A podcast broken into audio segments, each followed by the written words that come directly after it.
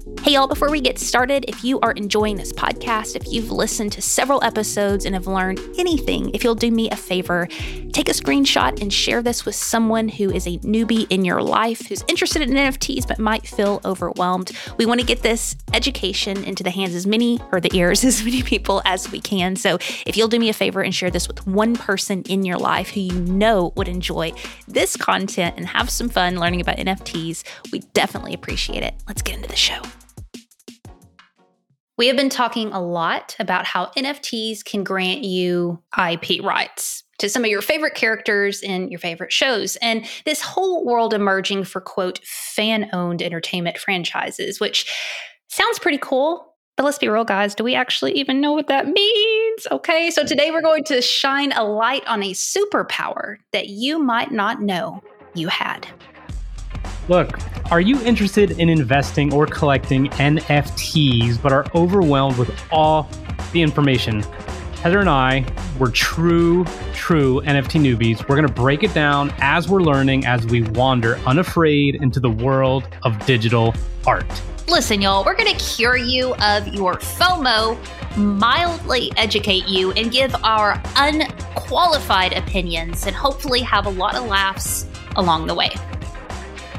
All right, everyone. So Bennett, I, I want to say Bennett the Brain is back because these these dudes, the dude is packing, man, and I'm just like, what are you talking about? But Bennett is back. Uh, he's going to shed light, like Heather said, but on how to negotiate a deal to get something developed with the IP rights that you may have received when you got an NFT. And we'll also discuss a little bit of the general concept of fan owned entertainment uh, franchises but if you don't know Bennett, he's been a guest before, way back in the beginning, crushed it then, he's going to crush it today. But he is uh, business development at Unstoppable Domains. So that episode on domains and uh, ownership of your domain and your own kind of wallet address is what we kind of covered. And then obviously partnerships at Deadheads NFT, who's a partner to us right now and a fantastic, fantastic, fantastic project. But Bennett, long intro, but welcome back, dude. Thank you. Thanks for having me again, guys. So let's talk about IP and how to negotiate potential deals. Uh, and we'll just start at the very basics. I bought something that gives me IP rights to a character or to an image or whatever it may be. And now it's my time to explore that and do something with it. What are the first steps there that I should be thinking about? Yeah, so maybe and maybe first we can just talk high level about you know this idea of what it means to have like distributed IP, and then we can get into turning that into something or working out a deal for someone else to turn into something or whatever. But to me, it, it all comes back to this idea that with any IP property, uh, whether it be like your favorite TV show, video game, movie, you know, comic book, whatever it might be, when that brand is successful, all the value goes to the company that created it, right? Which is like you know that's certainly not unfair. They created it. They put in all the work to, to make it into something. They funded it originally or either with money or sweat equity or both or whatever. And so as they grow it out if they're able to turn it into something massively successful that's great. It's great for that single entity right? With dist- distributed ip it's a little bit different. And so you have projects out there. There are quite a few of them now. Deadheads of course being one of them but there are a lot who say hey, we're going to kind of control the central IP, so the name of it, the kind of overarching thing. But each of you are able to go do what you want with yours, right? And what that means is as the brand grows and becomes popular, everybody involved can benefit, which also is fair because they were there since the beginning, right? So this is the first time in history we've been able to be a part of something when it was brand new and kind of place our bets, if you will, and say, I believe in this one for whatever reasons you are for believing in it. So I'm going to put some money into it, and it's essentially the seed funding. So uh, if Walt Disney could have could have crowdsourced the funding to create Mickey Mouse and all these things, there'd be a lot of people out there benefiting in huge, huge ways right now from what he's turned that into. That's one aspect of it. So there's the, the, the distribution of value to the people who offered up value in the first place to begin with, like with their money, right, with their investment. The other part of it is sort of decentralization of decentralization of idea creation, right? So now you've got thousands of people who, if just a couple of them have something really cool that they can do with it, that benefits everybody else, right? And you have this potential for like it's like an exponential growth factor that could happen where the first person to do something really really cool with something that belongs to a given brand right? And we see this happening with the Bored Yacht Club. Everybody everybody knows what NFTs are, probably knows knows them. And there's a bunch of others who are, you know, more or, or less well known. But all it takes is somebody to say, I've got these five characters and I'm a game developer or I know one or something. I'm going to go make this thing and it's going to be really, really big. And maybe it will, maybe it won't. But somebody at some point does then someone else can say, I've got another piece of that same property, not that game or show or comic book or whatever, but it's connected. Why is it connected? Well, you've got the same community around it. You've got the same fan base. You've got the same people who are cheering it on and want it to be successful because they have stake in it, right? So you can see this like springboard piggyback effect where one popular item inspires another, inspires another, inspires another. And before you know it, there could be this runaway effect. I just want to try and give a, a hypothetical example. Like, let's look at like the Brooklyn Nets three months ago or two months ago. Kyrie Irving, James Harden, and Kevin Durant, right? Like the Nets as a whole is entity, aka deadheads, right? But if I were able to purchase a human or something like that, it's like, cool, I'm buying the James Harden NFT and then you get the Kevin Durant, and then Heather gets the Kyrie Irving or whatever. Like we could each have our own spin-off projects, uh, but all kind of points back to the Nets. Although the Nets aren't going to be the ones benefiting from it because we actually have ownership of our own individual things. But if you succeed, my chances of succeeding are just as high. And like again, like it's that kind of overlapping of the where it came from, but where it's going is kind of like wherever your imagination wants. Is that like a fair analogy? Yeah, I think it's a good analogy. I would only add that like it's not that you all would benefit and the Nets wouldn't. You all would. Yeah, yeah, yeah, yeah. Right. But instead of it just all going to a single entity, all of the resources and value and money going to a single entity, and all of the creation coming from that entity. So for all I know, there's somebody developing an unbelievably cool game in you know Hungary right now based on Deadheads and hasn't told anyone because they're shy or whatever. We don't know right? There's there's no way to know. But then if they publish it and it's like, whoa, this is really cool and it catches attention, then somebody else can take their thing they're working. There's a guy who's making a uh, he's doing an animated musical uh, with his like skull troopers. it's a story he's been working on for a long time already, anyways. But once he learned NFTs, he's like, I'm going to use NFT characters to to bring it to life. Mm-hmm. Um, and he can do that. He can do that, right? And we can build on each other's successes, right? So you guys know I'm working on a comic book for mine. Yeah. If that comic book is popular, then that's going to just put more eyeballs on the whole brand itself, which then allows someone else to say, "Oh, you like that comic book? I made a game that is connected." So then you can just build on each other's successes. I want to get into just like very basic nitty gritty here with with with just you personally, Bennett, if if we can. So correct me if I'm wrong. I believe you are the number one holder of Deadheads NFT. Like you have an insane amount. You went in heavy at the very beginning, and you just yes. alluded and said like, "Hey, I'm also like developing out this comic book and so forth." Can you kind of walk us through your mindset, what you're seeing, like as far as like you decided to go all in, you have these rights, and how you are using those to create a comic book? Like, walk us through that whole process. Yeah, sure. So I've been a sort of hobbyist writer for for a while now, but you know, always kind of saw that the chances of being able to have the time to like truly dedicate myself just to writing and story creation while managing like full-time job and stuff and kids and everything is probably unlikely, which is why when I found this world it was so cool and so exciting for me to be able to say I have these rights and I could go and do something with it on my own, but I don't have the bandwidth at the time. But that's where like partnerships and collaborations come in. And so I got to know the team at Macroverse, who they have a great history in entertainment as it is. They've worked with a lot of amazing movie directors and producers, uh, game developers. They've developed games themselves, all these great things. And you know they're able to tap into the value that exists in this community which to me the, the, the like the value from day one before you've established like a popular brand or media property, the value from day one is an instant fan base. Maybe not a massive fan base, but from day one, you've got thousands of people who are rooting you on. And so they could certainly have just gone to Deadheads or any other project and say, I'm going to buy a dozen of these to make these characters and develop them out. Or they can reduce and then put in all their own sweat equity to develop the product and all that stuff too. Or they can reduce their own risk and say, we're going to partner with lots of different projects that already exist, do a deal with them where we split the the the revenue, split the the benefits 50-50. And now instead of having to put in both the capital investment up front to to buy the NFTs and get those IP rights and put in all their time drawing and writing and, and all these things, instead they can reduce their exposure and diversify by partnering with a bunch of different projects. Uh, and in my case, instead of partnering directly with the Deadheads project, they partnered with me because I already had a story to pitch them and I had these great characters that just look cool. Frankly, I mean, a lot of it's just aesthetics, right? Which which characters kind of would look look awesome on the page. And frankly, there's some gray area there, right? Because you could take a, a character from Deadheads or any other collection that looks okay, and you have the rights to do what you want with it. So once you start drawing the comic, you could give them some cool extras and stuff like that. so you know, frankly, a big part of it was I early on in my journey, Heather, you were alluding to like what I kind of went all in and, and just went on this journey w- with Deadheads. I gave like a persona to one of my characters pretty early on and I named him. I talked about him on Twitter and stuff like that. And now like everybody knows who he is, you know? And so it's like he's real now.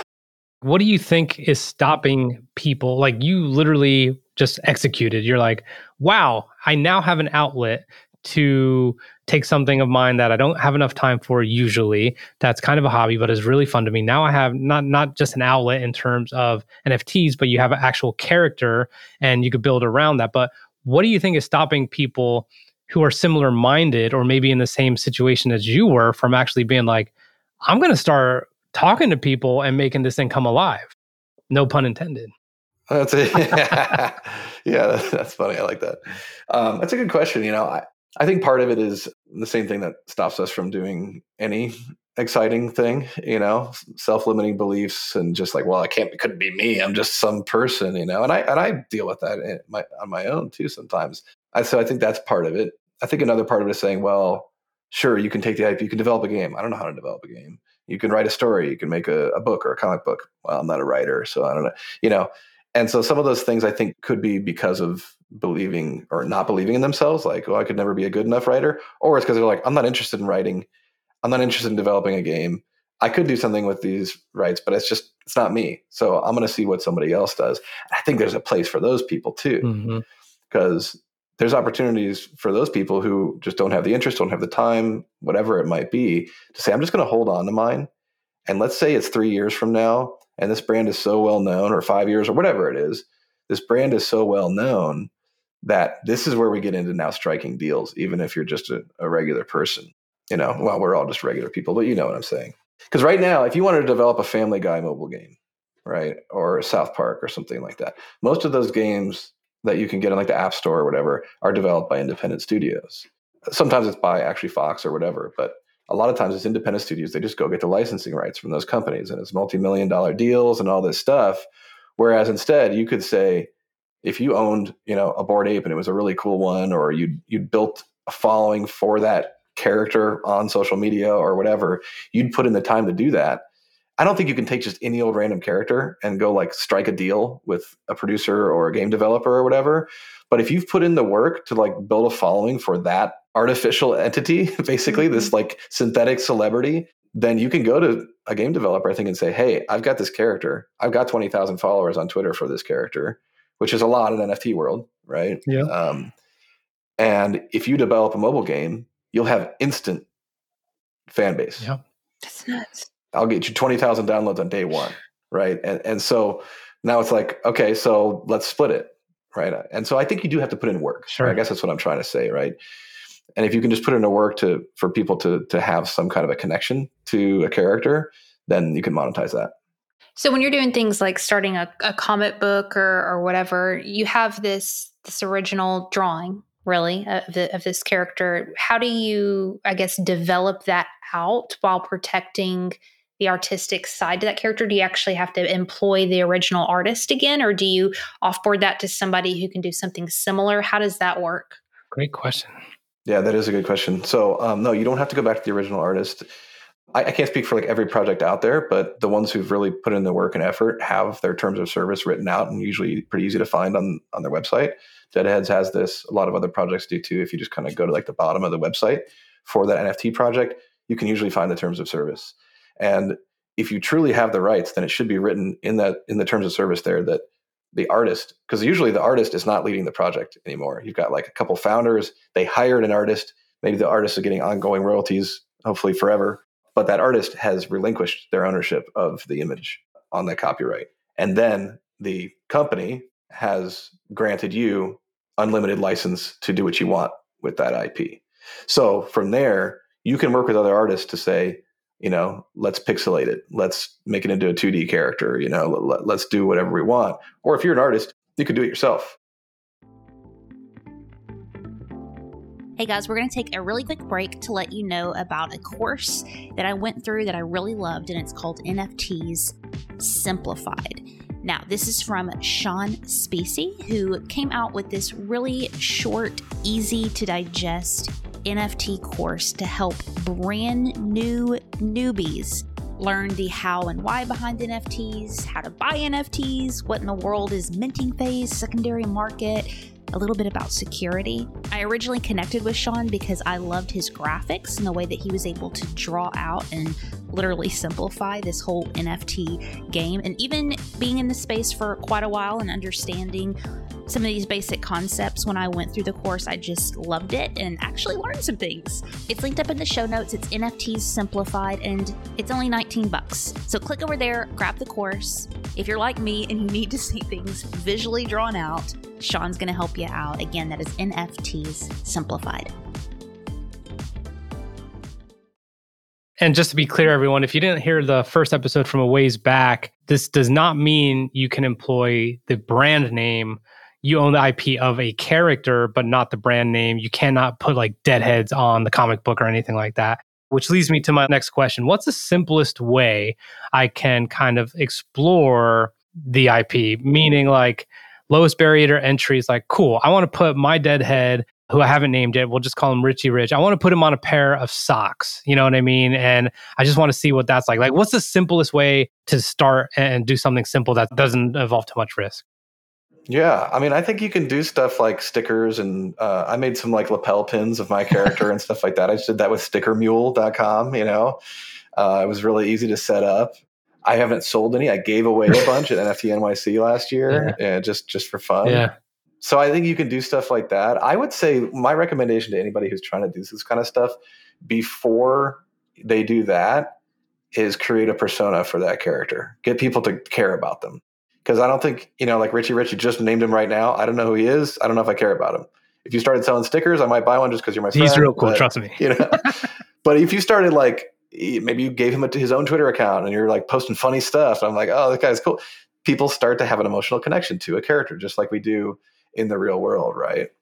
Do you have any tips on that? I asked uh, Tempo the other day because he mentioned, you know, and really this is Deadhead specific, but I think it's applicable to a lot of projects. Like in order to get people to really care, you have to get them to fall in love with the story. And he mentioned, you know, falling in love with characters. And you just mentioned that. I'm just wondering, like, practically, uh, if you're not like a animator, storyteller type person, but you want to develop out your own NFT, how did you get people to fall in love with with the character? How did you build that persona online? Yeah, man, that is a great question. Part of it comes naturally to me a little bit, I guess. I don't think you want to like force yourself if you're not creatively minded, if you don't like making up stories and personas and stuff, then don't force yourself to do it. Right? yeah. um, solid. find something else. you know what I mean? Find something. Maybe maybe you want your character to be somebody who gives tax advice. You know, and like yeah. because you're a tax accountant or something like that. That would be unique. And you can get you could get a deadhead who wears this the suit and tie. You know, and be like, this is Larry, the the accountant, and come to my next Twitter space, and I'll get you know. And so you could do stuff like that. Like I think you definitely want to just like anything else life, tap into the things that you're passionate about and that you're good at. Um, so how did I do it with Sal? I just it, it, sort of just came naturally. I just tried to have fun with it, right, and talk about what he's into and like speak on his behalf. And you know, I, I got a lot of derivatives made of him, so I just reach out to artists who I thought were cool, and I said, "Would you draw Sal in your style?" Like, I didn't pay pay anyone to do that. I just said, "Would you want to draw him in your style?" Because it's fun, and you know, other other artists have done it, and they're like, "Sure."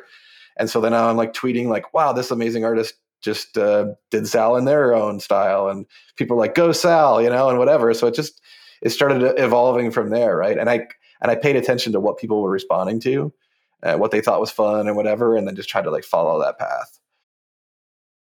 It's so similar to me to personal branding. Like the things that people do for themselves, yeah. you know, the stories, their why, and the types of posts they make. They see what works, what doesn't work. It's like literally the same thing, but for your imagination, you know, for like what you now own IP towards this may not like feel this way right now in this conversation, but I'm an introvert, you know, in, in, in real in real life, right? Which means like after this call, I'm going to be like exhausted.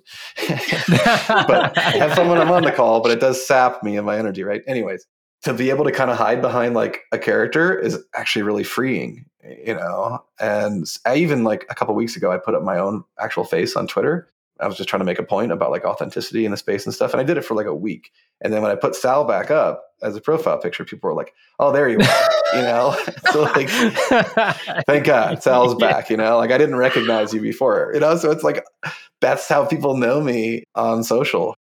I know we're getting close to time, but I I think I know the answer to this, but it's still you have to just tell me because I feel like I would still need to ask permission. Like you would still need to go to Jeremy and I'd be like, listen, I'm going to be creating a comic book, etc. And maybe you did because I know you have a relationship with them out of respect or whatever. I don't know what that looks like, but I guess my mind's so wired that you can't do stuff like that. Is there any kind of like etiquette there where maybe you could go do something, but it's kind and nice to go ahead and inform the creators?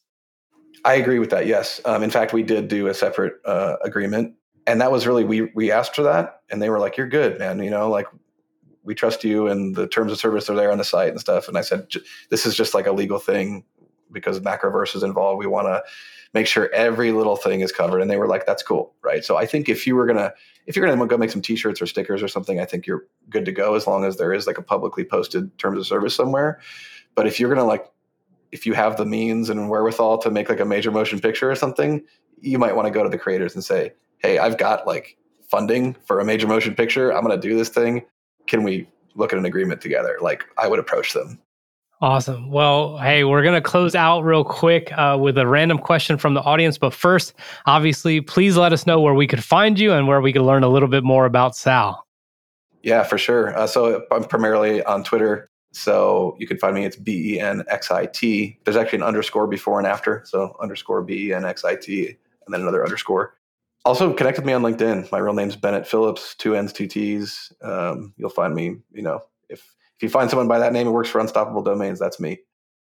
All right. Well, we wish Sal and Bennett the best of luck. Uh, so this is from Dan Williams, 17, art. What is something you saved your pocket money to buy as a kid that you still have today? That's a really cool question. yeah. I still have a bunch of old toys. Yeah and I don't think I could single out one of them that I like personally saved up for versus ones I got for gifts and stuff because it's just been so long ago. But I've got a bunch of Transformers and like Ninja Turtles and stuff that my kids play with now that are from when I was a kid. So definitely something, or in the massive bin of Legos that we have, something in there. Nice. Heather Parody, do you have anything? Of course, I have a praying doll to teach you how to say prayers to the Lord, but her hand's a little bent like this and her hair's crazy and her foot's chewed off. So she's doing this number, but I'm never going to get rid of her. She's my spiritual doll and creepy doll. I didn't save money for this, but like I have all these coins my grandfather used to give me when I, I, I, like I never knew what to do with them, and I just like put them in like a Ziploc bag. I like it's not a toy, but like I'll never really understand. Like one day I'll probably be like, hey, what is this? Because they're very unique and they're from all different countries. It's super strange, but I always like that. So getting money from other countries, I guess, is is, is not a kid thing, but like I love keeping money from other countries. It's just kind of like your own little passport in a wallet. So that is it. But thanks again, Bennett. And look, guys, if you have not been part of our community or you want to be part of our community, you know where to find us. And if not, it's Discord. Okay. So we will put the link in the show notes. And we are also doing lives on Instagram every Tuesday and Thursday at 3 p.m. Eastern. And that is a wrap for today. We'll see you next time.